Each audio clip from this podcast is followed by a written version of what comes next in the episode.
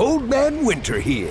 If I had it my way, it would stay winter all year long. Short days, wind chill, black ice, and a good polar vortex. Oh, heaven! Wait, is it getting warm in here? Your cold snap is over, Old Man Winter. Spring has arrived.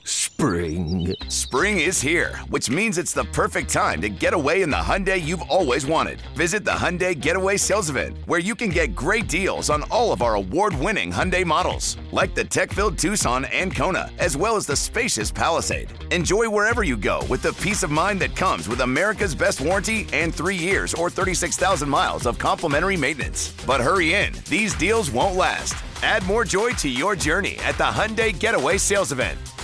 Now get 0% APR or up to 1500 bonus cash on the Hyundai Tucson. Now, during the Hyundai Getaway Sales Event. Offers end soon. Call 562 314 4603 for details. Lucky Land Casino asking people what's the weirdest place you've gotten lucky? Lucky? In line at the deli, I guess? Aha, in my dentist's office. More than once, actually. Do I have to say? Yes, you do. In the car before my kids' PTA meeting. Really? Yes. Excuse me, what's the weirdest place you've gotten lucky? I never win and tell. Well, there you have it. You can get lucky anywhere playing at LuckyLandSlots.com. Play for free right now. Are you feeling lucky? No purchase necessary. Void where prohibited by law. 18 plus. Terms and conditions apply. See website for details. Welcome into another edition of Basketball by Association. My name is Arky J, joined as always by my good friend, my good pal, and uh, my commander at the helm of this ship. It is Mr. Joel Cordes, managing everything in the world known as bballwriters.com. Joel, what's up, brother? Well, I'll remember my name a little quicker than you uh, remembered yours there, but you also, I guess, gave me the clue of naming me beforehand. It's episode 10, everybody. Let's do this. Hold on. I can remember most of my name. Relax, brother. Jeez. like, someone has such little faith in my memory skills. How about this one, then, Joel?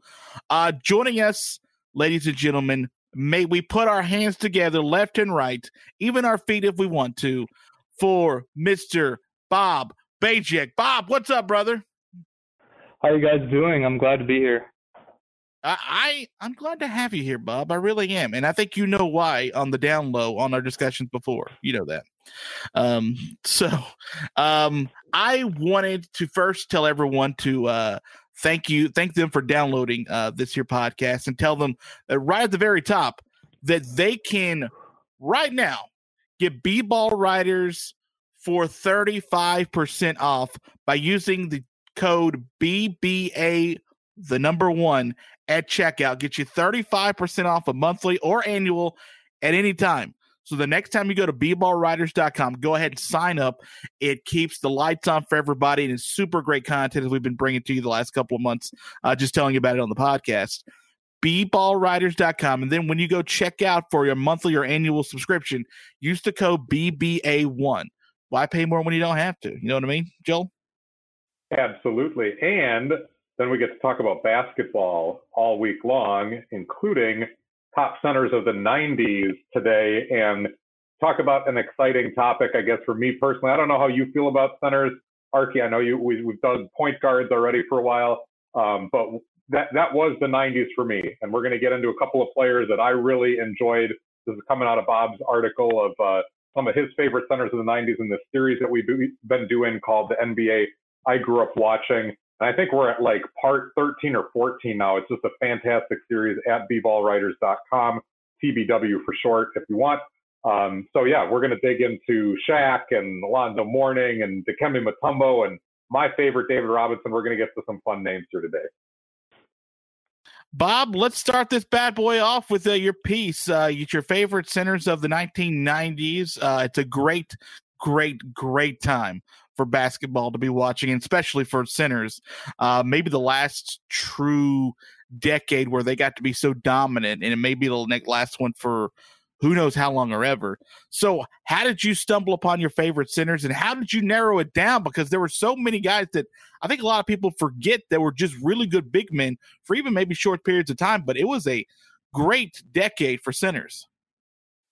You're definitely right, Arky. I mean, I just I got the idea because uh, Dan O'Brien had an excellent piece on the little guys, and you know I just love the NBA so much, all all different types of shapes and sizes. But I'm like, what about the centers? They need some love. I mean, if you look today, some people say the the center is dead, and maybe maybe they're talking about their traditional, um, you know, backing up center in in the post, but um, you know, a lot of them kind of transcended skills right now, and I'm, I'm sure we'll talk about that later. But um, I, I agree with you, Archie, that it was very, very difficult to narrow it down. I just loved so many players, and you know, I gave some shout outs to to um, Alonzo Mourning, Patrick Ewing, and um, Hakeem the Dream Olajuwon. But um, yeah, I mean, people like Shaq. Like, who who doesn't like Shaq?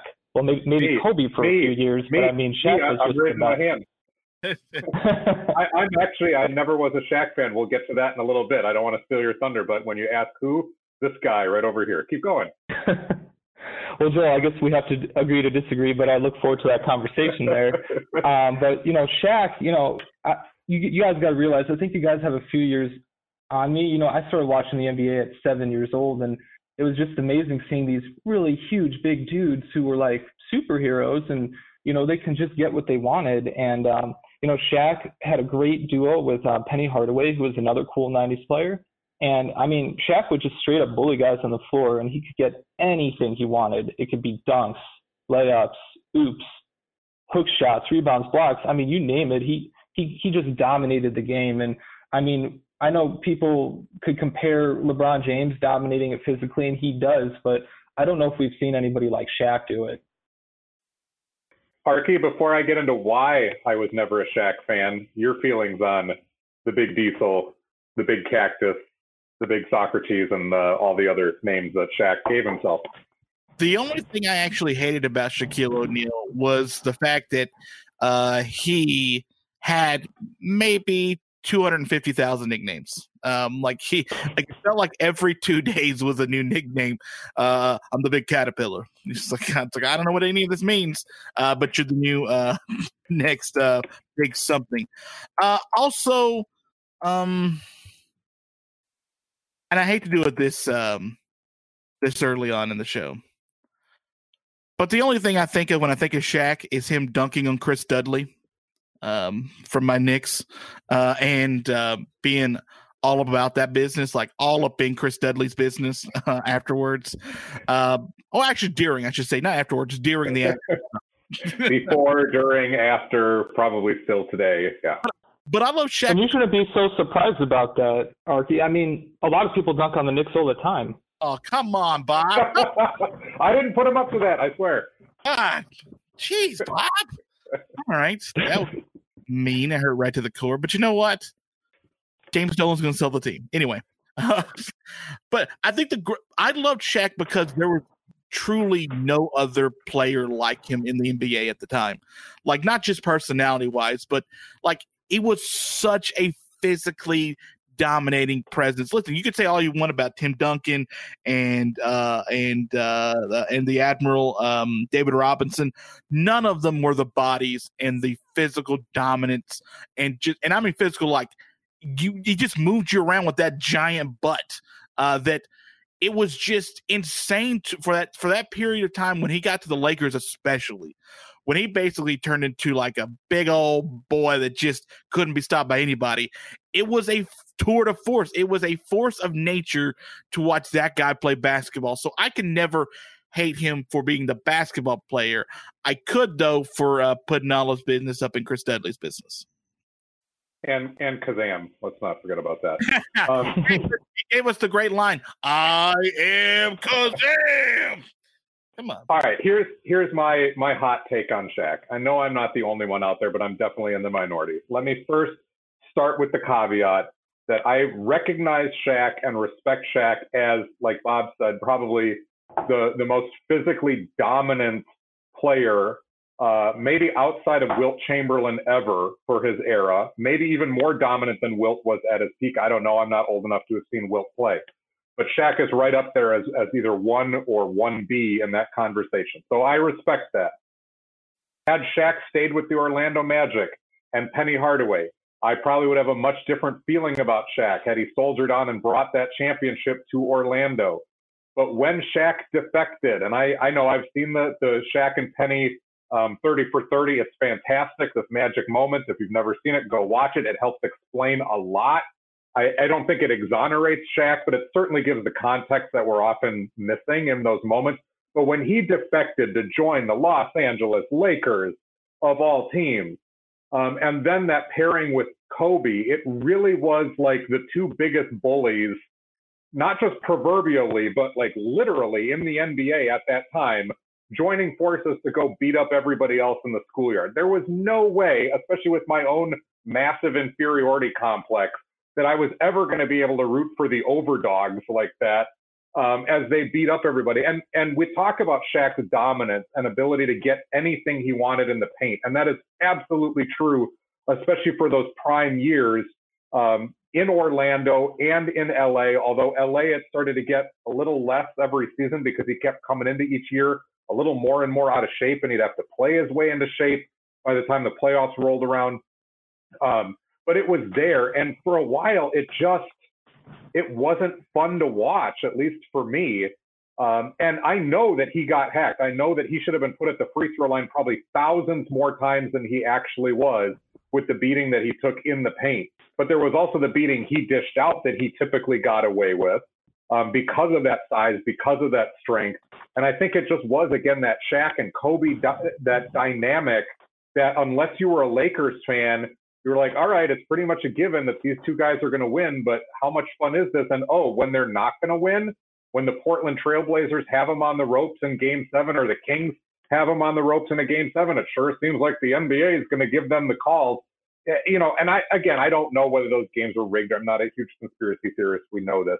But as a, as a teen watching those games, it was just that foregone conclusion that the bullies were going to win, and I could never bring myself to root for that. And maybe that's not a, a fair comparison for Shaq, but that's always where I've landed on him. And later in his career, Bob, when he was moving around the the league with the different teams, it, he was one of those guys that he was still that larger than life personality, but his game couldn't always back up all the nicknames and everything else that he was kind of demanding at those points. And later career Shaq just kind of got annoying and sad to me. Well, I think you know with Shaq, I agree with you, Joel. I mean, when you're when you're that big, um, you, you take a lot of toll, especially how they used to play in the NBA with uh, power right. forwards and centers in the post. You just take a beating and a beating, and I do think you know he started to physically slow down. But the amazing thing, like even when he was with the seven seconds for less Suns, and he could actually still run with those guys. Um, you know, just being that big and averaging over 10 points a game, even when he's 37, 38 years old. Um, it just Absolutely. a testament to his talent. Yeah, I'll, I'll never question the talent. I'm just one of those few that at that time wasn't a Shaq fan. But let's talk about a different guy who is on your list, and we won't take my guy yet. You had uh, number two on the article, who I think we all can respect, even if we weren't like you know massive fans particularly. Yeah, the second guy I had was uh, Dikembe Mutombo, and you know, besides having a very fun name, just being 7'2", 245 pounds of quick twitch athleticism was just amazing. Like um, some of the videos I showed, he can block and and and block again on his second jump, which is I think you know very rare to do. And um, you know that was that came at a premium in the 90s and early 2000s when you had hand checking and people crowding and camping in the paint. Um, you know it was hard to get points. Uh, kind of right now the NBA is kind of like a track back well back like in the 80s, but back in that time era, it was everything was a slodge. If you watch even those last dance um, videos that everybody's watching right now, it, the games were even like 80, 70 points in the playoffs. And so having somebody like Dikembe who had almost 3,300 blocks in his career and having that giving people the business with his finger wag, I mean, you, you need somebody like that. He he was somebody who, even though he wasn't a great offensive player per you know points per game. He was somebody like a Dennis Rodman who showed you that defense can you know flip a game. And the, go ahead, Arky.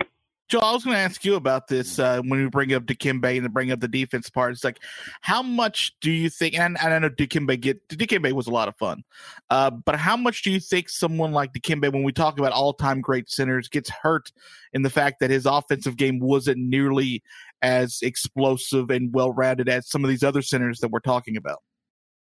Yeah, I think as a cultural icon and certainly as an after basketball icon, Dikembe lives on. But Uh, on the game side of things, he does kind of fall into those one way icons. you know, Dennis Rodman, we remember not only for the rebounding, but also all the off court stuff and the hair color and, and things like that. But if you would take all that personality stuff away from Dennis Rodman, he'd be remembered as one of the all time greats at a particular skill. And that's not entirely fair for Mutombo because, as good of a shot blocker as he was, he was nearly as good of a rebounder. If you look at those numbers year after year, not only is he a double figure rebounder, but he's almost always near the top, especially in defensive rebounds. So it's a guy, yeah, that's going to protect the rim, and that was a, at a premium, like like Bob said. Um, but he would get his, his share of steals. He would be able to shut people down. He was getting a ton of defensive rebounds, and he could finish a play. You were not going to run an offense through Dikembe Mutombo, and that's one of the reasons why, despite all that dominance, that the Denver Nuggets moved on from him in the late 80s even though he had helped them in that, you know, iconic upset of the Supersonics in the first round where the Nuggets were the first ever eight seed to win a series. And, and that moment of Dikembe, you know, grasping the basketball, just overjoyed on the floor, that's going to live in the NBA forever. But even the Nuggets, even with a guy that good who had done that much, moved on from him into a full rebuild and sent him to the Atlanta Hawks. And I think, honestly, Mutombo was at his best on those Atlanta Hawks teams, which were very good. They were kind of also ran teams because the Bulls were so dominant. But he was there in an ensemble cast. They had Steve Smith as their leading scorer. Christian Laettner was their number two scorer. They had Mookie Blaylock and Ty Corbin as really solid defenders and decent two-way players. And Mutombo could be the anchor of a unit like that. Those teams were really good. With Lenny Wilkens coaching, they just never really had the bench to compete. Um, but that was kind of the ideal for Mutombo. And he was very effective when he went on to the Sixers too, and Allen Iverson. That's a latter career Mutombo. But so yeah, it's a guy that you wanted on your team and you could build your defense around. You just weren't going to build like your whole roster around him. Do you guys think that Dikembe Mutombo would would have been better in today's NBA just with him being a roll man and a dunker with um, all the pick and roll they do? I think he definitely could have filled like the Tyson Chandler, DeAndre Jordan, uh, Jarrett Allen type of role. There's a role for those guys still, even though they may not have the outside shot. We really never got to see Mutombo shoot from outside. I don't know whether he had that capability or that could have been, you know, trained in over time if he was working on that as a as a kid in the modern era. But certainly, even if he never developed a jump shot, you know, Andre Drummond is another one there's a role for those guys on certain teams. You just really got to make sure you have a stretch four, a stretch three, and probably a stretch two next to them out on the floor to keep that spacing for your pick and roll. And besides the spacing, I think you have to have a dynamic passer to make that work. Yeah, no, I'd agree. Oh, Bob, let's keep the uh, let's keep the love train going from the '90s. Uh, let's talk about the admiral himself. He was alluded to before uh, in this. Uh, your uh, we're in your article uh, right now on bballwriters.com uh, you talked about the admiral himself too. Yeah, you know, um, everybody loves the Spurs, especially a lot of the um, b-ball writers, and I just feel like sometimes the conversation, everybody talks about Tim, and Timmy was a great player, but you know, the admiral, I mean, that's where that's where it was at, you know, for many many years, and his career numbers are actually very comparable to Tim Duncan. Um, I believe Duncan has about 29 more win shares in a career, but Robinson played less, um, 405 less games than him. So um, he he was gathering it at a higher rate, and even um, the per was two points higher than Tim. So it kind of shows you how great the Admiral was. Um, I think it's just because he had two titles opposed to the five that Tim Duncan had that maybe people um, remember him. Some of it too might be recency bias since he um, finished playing in 2016 instead of 2003. Yeah, I think a lot of that depends on the age of the Spurs fan you're talking to, right? If you started watching the Spurs during the Tim Duncan era, then of course you kind of forget on Robinson. Or if you just came in at the beginning in, in 99 and you see Robinson in decline, you knew he was a good player, he had been an all star. You just didn't really know how good he was. I think really longtime Spurs fans understand that that synergy between the two of them and the passing on of eras um, and how good Robinson was. He just didn't have that type of supporting cast around him um, before that. One of the and I've I've shared my love of Dave Robinson on this show before. Um, he was and still is my favorite player ever. He's one of the huge reasons why I became an NBA fan. I have no idea really why I liked him so much. I just know that in watching him, I did, and it grew really fast. Um, and it's one of the reasons why I've always had a soft spot in my heart for centers. And we'll talk about some of the other guys in a minute too. But um, one of the really fun things I've always liked about the 90s center era is just the huge difference among those center stars. Like you had Shaq with the power, you know, and yeah, he could run up and down the floor, but it was all that locomotive freight train, the big diesel game. You had uh, Hakeem Olajuwon with just sheer agility and that almost uh, you know, that ballet like ability to move around the basket, and yet still one of the best defenders of all time. Dikembe, we talked about, it's the finger wag, it's the vertical defense. You're not going to get at the rim. Patrick Ewing was a phenomenal, you know, mid-range shooter, good athlete, could do a lot of different things, but it was it was going for that fadeaway jump shot almost every time. For me, David Robinson is the best athlete out of all of them. And again, depending on how we want to define that, we can talk about Shaq too. But David Robinson was the guy that could just run and jump and finish every play. He had a jump shot. He could pass. He could defend. He was thoroughly a complete player and was just one of those guys that like he stood out in almost everything that he did. And I, that's that's always even going back to film is what strikes me with him. There was a weakness in almost all of those other centers' games somewhere and David Robinson, I can't really find the, the weakness, and he could do everything. Do you think, Joel, that um, the had David Robinson, listen, all things being equal, uh, if if that Spurs team and he was playing that level right now, and the way, especially with the advent of the social media, would be looking at him in a similar way and, praising him like we praise say, like a Kawhi Leonard, one of these quiet guys who's just dominant at their position and just gets things done. But it, we, we all recognize that everyone wants the flashy, maybe maybe um, Hakeem over here, maybe uh, I guess I'm adding all kinds of eras in, or maybe LeBron if we're playing this era. Everyone wants to talk about those offensive players, but David Robinson's really the real best player in the league. I think there was, you know, a season or two where that could have been said about Robinson, but we all know that he did. He had his playoff struggles with those Spurs teams. That comes back to bite the legacy a little bit. There's the the very popular video of like Hakeem taking him to school in one of their um, playoff series in the mid 90s, and that that was a big deal. That did happen. But you look at that supporting cast um, that he had in San Antonio, and you're talking about guys like Avery Johnson and Vinny Del Negro and Sean Elliott, who were solid starters, but could any of them really be your second star? They tried Dennis Rodman there for two years. That didn't really work. The bench was always kind of a work in progress. So, yeah, if he was playing today um, and winning today, I think we would look at him in that same realm as a Kawhi Leonard. Um, but there's a lot of things, there's a lot of variables in his career legacy where you know, you go back to the guys that really stand out from that era. It's going to be MJ for the sheer greatness, but also and Shaq for the dominance, but Shaq for the sheer loudness. I mean, he put himself on the map. He was everywhere. MJ was on TV everywhere. Charles Barkley probably gets remembered more than Karl Malone does. And part of that is market, but part of that is just, you know, Barkley's ability to sell himself and be affable to the media and be engaging with them. And some of the players when small market really was a hindrance that played in places like uh, San Antonio and Utah, they don't always get their due now that 20, 30 years are passing because that stuff really did matter. Reggie Miller played in Indiana, but he's always connected to the Knicks in that large market. And there's that infamy, I think, that helped him, even though he was in a small market. So, totally different conversation for different time. But yeah, I, I think we would respect Robinson more today um, in the social media era when we're getting those highlights fed to our phone immediately. So, Bob, I think one of the most interesting things about this piece and thinking back about the 90s and, and centers is that if you think about Hakeem Olajuwon and Shaq and David Robinson, who we just uh, brought up, that if you think about the same, these are the these are guys playing at the same time when Michael Jordan is at his absolute peak. Like he is he is winning MVPs and Defensive Players of the Years.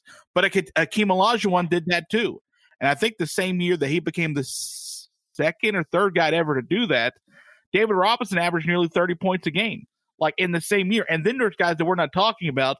Bobby brought him up a moment a, a little earlier about Alonzo Mourning, my guy Patrick Ewing uh, who uh, the, the the NBA was right to rig uh, the lottery for. Uh, Dikembe Mutombo, uh, Vlade Divac is in that era. Um, Rik Smits is in that yeah. era. Like Yeah, there were a one. lot of just great. Sabonis is another one too. Yeah, yeah, exactly. They're all and they're all playing at the same time. Like I don't know if we'll ever get that many like big great the Hall of Famers just at the top of that list. Like it's just it's silly to think about how great these players were. I mean, it and it's just amazing, especially just being that tall and you just have to have great coordination. When when I was doing college basketball, I'm um, covering it for my school paper, um, our team had some taller guys. We were only in OVC, uh, Ohio Valley Conference, and I think we had guys six seven, six eight, and you know even they had a hard time just um, doing well with coordination and um, you know switching and recovering to the perimeter. They just had a hard time with that. So it's just amazing if you're six ten, seven foot, some of these guys seven two, seven three, to be able to just have that coordination to move well and you know set screens and dribble and pass is, is just amazing to me. And I think I, I gained a new respect when I started just covering high school and college basketball. Jill, can I ask you? Uh, do you think um, there, there's this narrative that's going around that like the the centers, like this kind of era, can like not happen again? The centers are like they're dead in the NBA, but with the floor spacing and the way the big guys have to be able to shoot and make threes. Do you think that's true? No, I think that's hugely overblown. Because think back to the era and the names you just mentioned. That's like 10 names that we got to, maybe 12. Um, many of those are Hall of Famers, but a couple of the guys like like Divac and Rik Smits are probably not going to be in the Hall of Fame, but they were very, very solid starting caliber centers.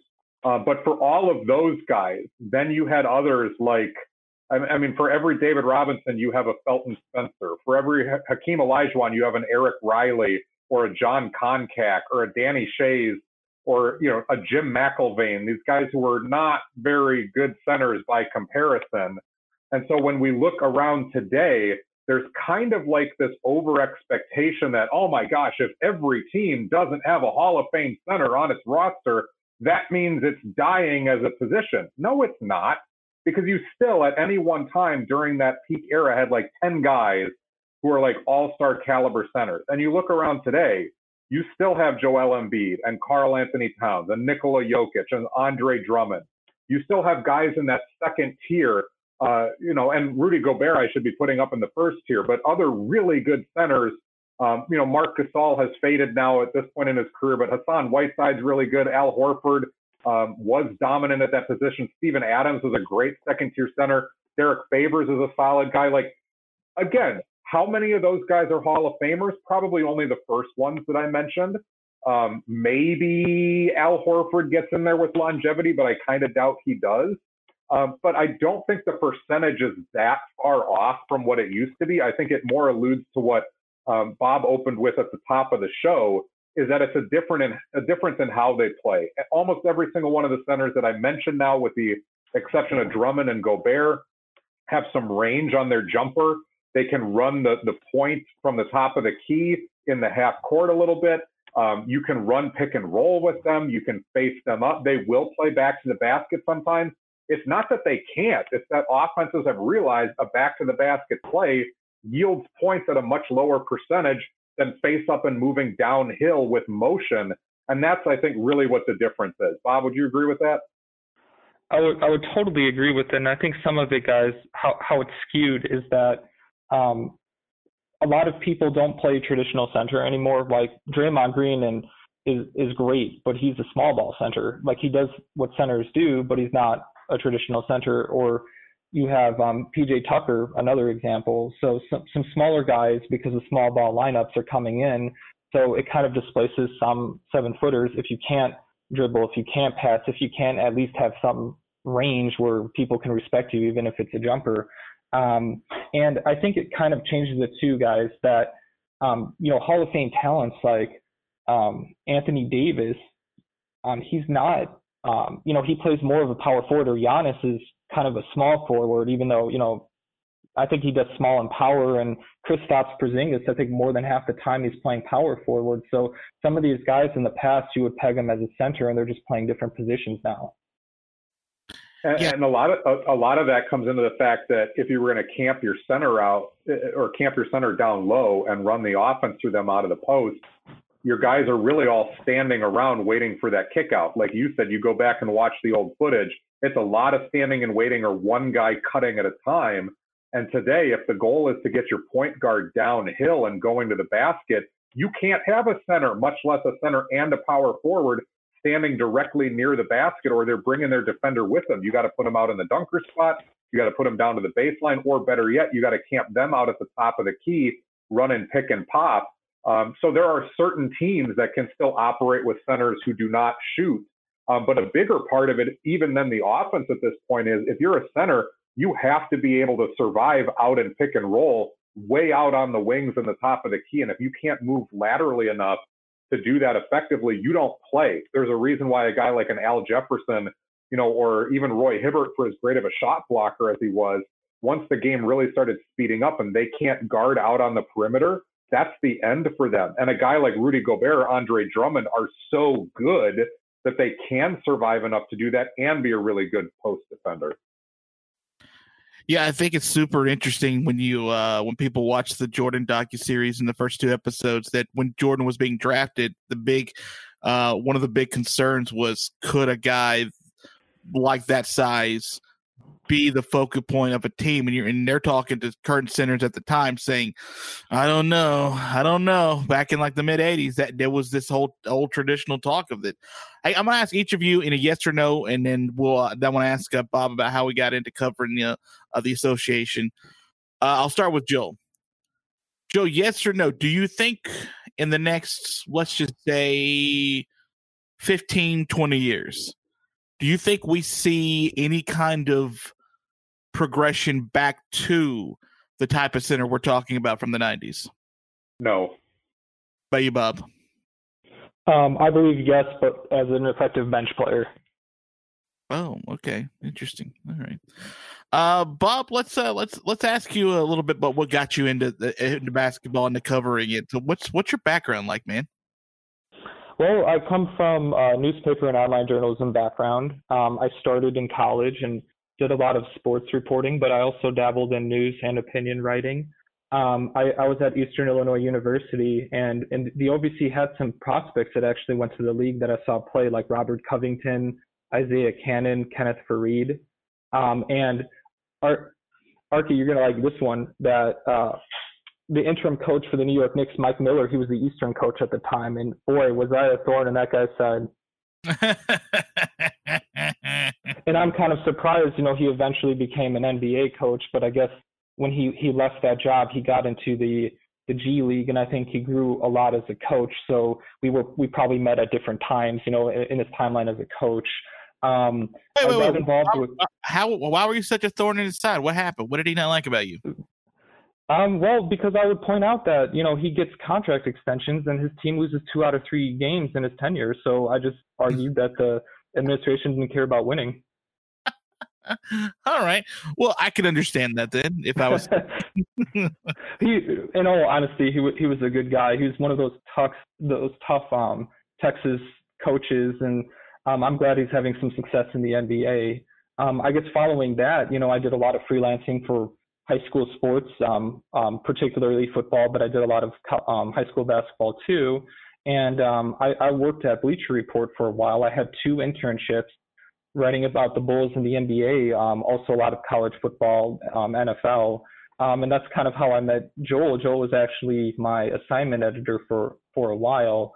Um, they entrusted me to cover the 2012 McDonald's All American Game and Dunk Contest. So um, I went to the United Center in Chicago and interviewed um, future NBAers and TJ Warren, Shabazz Muhammad, um, Archie Good, um, Goodwin, and um, Anthony Bennett, the one who was um, the number one pick, but he kind of busted out of the league. So it was very good experience um, just interviewing people about their goals. Um, a lot of these guys um, didn't pick a team yet, so I was just kind of doing some scouting, um, I mean recruiting articles, and you know I kind of got away from uh, doing sports for a while with different career things, doing um, corporate communications and investigative journalism, and um, I just reached out to Joel and I was like, you know, I miss covering sports, and I would just want to get back again. And I've just been doing some articles for um, uh, b-ball writers and enjoying the, enjoying the ride.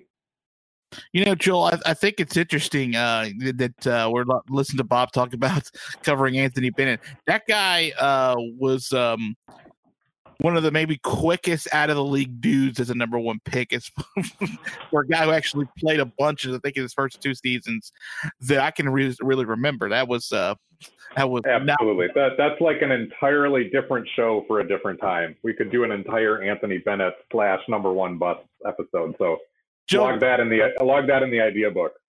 Joe, it's kind of sad too because you know he was a good guy who um, had goals and I think he was a, a tweener before they really knew what to do with tweeners, but I think people were more enticed with potential than his skill set. Um, so that that's kind of what happened to him. So I'm I'm kind of sorry that uh, he he didn't work out. Oh, it's that whole high ceiling talk, right? Uh, he's got a high ceiling. Let's see what he can do with it. Uh, they didn't know what to do with it at the time. Um, Joel, uh, let's talk a little bit for a, a moment about basketball intelligence. Uh, where right now people can still, I think people can still subscribe to that for free, but it's not going to be that much longer. Basketballintelligence.net is uh, one of the affiliate sites with us at bballwriters.com at uh, TBW for shorthand. Um, basketballintelligence.net is the gold standard for NBA newsletters. Everybody from coaches to GMs, scouts, players, you name it, media by the droves are all subscribers to that, as well as thousands and thousands of NBA fans in the know. Um, you're going to get the best NBA articles from around the webosphere every single day in your inbox. It's hand curated. It's not some algorithm. Um, you're going to get just the best basketball centric stuff. No clickbait, no soap operas, um, just the good stuff. And yes, it is free for right now. Go over to basketballintelligence.net, sign up while you still can and help support guys like Joel and myself, and especially Bob, uh, who decided to talk about my Knicks getting dunked on all the time. Um, still want people to support him as well, despite that. Uh, if you go to bballwriters.com and you'll see his article, if you want to get access to that and all the other content uh, that they have right now on bballwriters.com, go sign up for i would say an annual. I mean it would be well worth your money. Uh, and then enter in the promo code BBA1 at checkout and that's 35% off whether you do a monthly or an annual. Annual is going to save you some money. Uh, and that, that that directly helps to support this show everybody. This is one of the ways we can keep it uh, you know ad free is those subscriptions help support what arky's doing um, what i'm doing what bob's doing. So yeah please please subscribe yeah, the promo code BBA1, 35% off. That ain't too bad. Bob, man, it was a pleasure to talk to you. Um, thank you for the uh, the article. It was, a, it was a nice, fun read. It's it's good to go look back that the '90s. That's my heyday, man. That's when I really got pumped into into the old hooperoos, and that is uh, that, that was awesome. Thanks for bringing me back to that. Oh, I'm glad I can do it. And you know, I'm going to be watching The Last Dance and watch the Bulls dominate the Knicks again. All right, hang up your mic. Hang up your mic. We're good. but Speaking of the Last Dance, though, Arky, I have a feeling that's uh, that's probably what we're going to be talking about next week on episode eleven of Basketball by Association. Man, the, the thing every time I sort of think about the Bulls is how many championships could have had happened for other teams like my Knicks or the Jazz, and it just mm-hmm. you ran into a, a buzzsaw and Michael Jordan and Scottie Pippen and Dennis Rodman and uh, uh, I guess Oakley early on. Like it just it, Horace Grant. I mean, just Kukoc. Like it. I, I still I still maintain though, to the day I die, that had Jordan not retired, and they would have faced the Rockets twice instead of the Knicks or the Magic, that the Rockets would have taken a championship from them. That again is a different topic for a different time. But I think that Houston Rockets team, with the way they were built and Hakeem at his, the height of his powers, Rodman wasn't going to stop him. Luke Longley wasn't going to stop him. They would have taken at least one out of two from those Chicago Bulls, as great as the Bulls were. But again, mm-hmm. we can, we can do that a different day. Mm-hmm. Just, just my, the only chance I thought the Knicks, while I'm alive, are ever going to get a title was uh, thwarted by the Bulls many times in the East. All right, guys. Uh, thanks for the conversation. This was good times. bballwriters.com. Get there right now. Guys, have a good one. Appreciate it. Thanks for the time. See you next week, everybody. Take care, guys. Old Man Winter here. If I had it my way, it would stay winter all year long. Short days, wind chill, black ice, and a good polar vortex. Oh, heaven! Wait, is it getting warm in here? Your cold snap is over, Old Man Winter. Spring has arrived. Spring. Spring is here, which means it's the perfect time to get away in the Hyundai you've always wanted. Visit the Hyundai Getaway Sales Event, where you can get great deals on all of our award-winning Hyundai models, like the tech-filled Tucson and Kona, as well as the spacious Palisade. Enjoy wherever you go with the peace of mind that comes with America's best warranty and three years or 36,000 miles of complimentary maintenance. But hurry in, these deals won't last. Add more joy to your journey at the Hyundai Getaway Sales Event. Now get 0% APR or up to 1500 bonus cash on the Hyundai Tucson. Now, during the Hyundai Getaway Sales Event. Offers end soon. Call 562 314 4603 for details.